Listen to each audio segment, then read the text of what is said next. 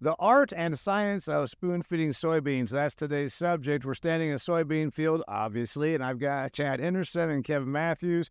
All right, some cool stuff that we're doing. We're better at than we were. We're trying new stuff. Chad, you put on uh, fertility, time of planting, and then foliar, foliar, foliar, right?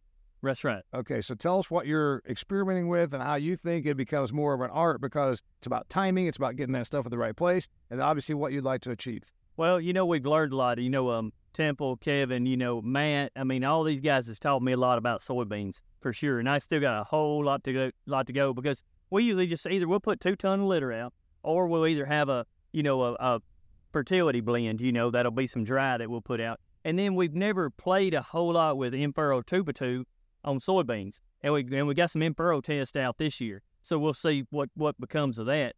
But I think Kevin does more and fur and tuber on the soybean cell. That's correct. Yeah. So tell us your program, and then I want to talk about what you do once they're emerging. That's right. So okay, at time of planting, you're now doing in for dry. Yeah, well, dry and uh, or litter, pre-plant, and then testing some in-furrow products. Okay, and then your your program is we're running a full in-furrow program. We're running biologicals. We're running uh, different um, uh, growth regulators, PGRs. Yep. In-furrow, we're running uh, in our tuber two. We're running uh, ortho a triple option from this is orthophosphate product from Nachurs.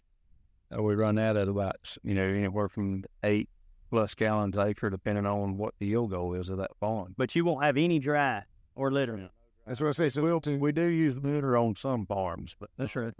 Okay, so Chad's got chicken litter and dry, and then experimenting and dabbling more into in-furrow uh, at time of planting stuff. You're doing almost no, no dry and very little. You know, you know, but all fertility has been around that plant. You know, we're we I mean we just ain't got the money to throw it out there like Chad does. So we we have to really place it right there and be tight. That's right. And I really ain't got time like him, you know, to spend filling planters up all day long. You know, I need to plant the dang crop. I think we just so we can keep talking. We just heard in a previous we heard a previous video that even the seed companies come around and insult Chad for his uh his his crappy soil. So I don't know, man. Poor Chad. He gets picked on by everybody but me. Okay, so then going over the top these soybeans, obviously, the ones we're standing here are amazing, and we're getting really big yields. You know, compared to you know, long ago, there's a whole bunch of pods on there. What's your fertility program then after emergence? Well, you know, that's what I, that's what that's the part that I'm really learning right now. You know, where when do we push these beans? You know, is it like corn? I mean, where we're pushing it real early. Where where does the early push go? Where does the middle push go? And where does the end push go? Because there's three different times, you know, that you can really I guess, effect and what we need to push on the bean. And isn't there a danger in pushing them too early because then you get a bunch of vegetative growth and the soybeans are our height and then they fall down and then exactly right. And that's some of the that's some of the uh, the pros and cons of our litter deal, you know, with the nitrate. So I mean, it's it's a give and take on both sides, and we're still learning that. But we're learning what we can do to mash these beans early. You know, like you've heard people talk about a herbicide mash or a fertility mash. We're learning how to mash them early We've learning when to do that, how to do it, when to lay up, when not to. And then in the middle of the plant, in the middle of the time frame, then this is all our money stalks. It's like a cotton plant, you know, like your money bolls on the bottom. But this is where your money's at in the middle of the plant. Okay, so here's what I'm wondering. So the fertility that gets you this, does that happen when they're at like, you know, you guys always talk about vegetative three, five, whatever. Where, where do you get this? Well, well, what, what, what, that's more. So this, this area right here is what I call the standard area focus. That's what you know we've been taught. This is this R R two R three. We really need to be looking at that. These are indeterminate plants. So where we start picking extra yield up is when we put we count main stem fruiting nodes. Okay. So we're wanting to, each one of these nodes, we want fruit. If you're listening, not watching, he's pointing to an area about three inches off the base root, right? Yep, right here. Okay. We want to pot it all the way to the ground. You know, you'll hear that term. Yes. Well, that's a good thing. If the combine can't get them all, you've done all you can do. That's okay. That ain't okay. big. So if there's some soybeans that are still out there on the ground, is now you're going to be you're going to be taking care of that at just prior to R one yep. because that plant hadn't started setting these blooms. You want to save them blooms, make pods, and then once you get the pods, you don't want them to abort. So you want to keep them. So then the tail end this is the last area of the plant to mature.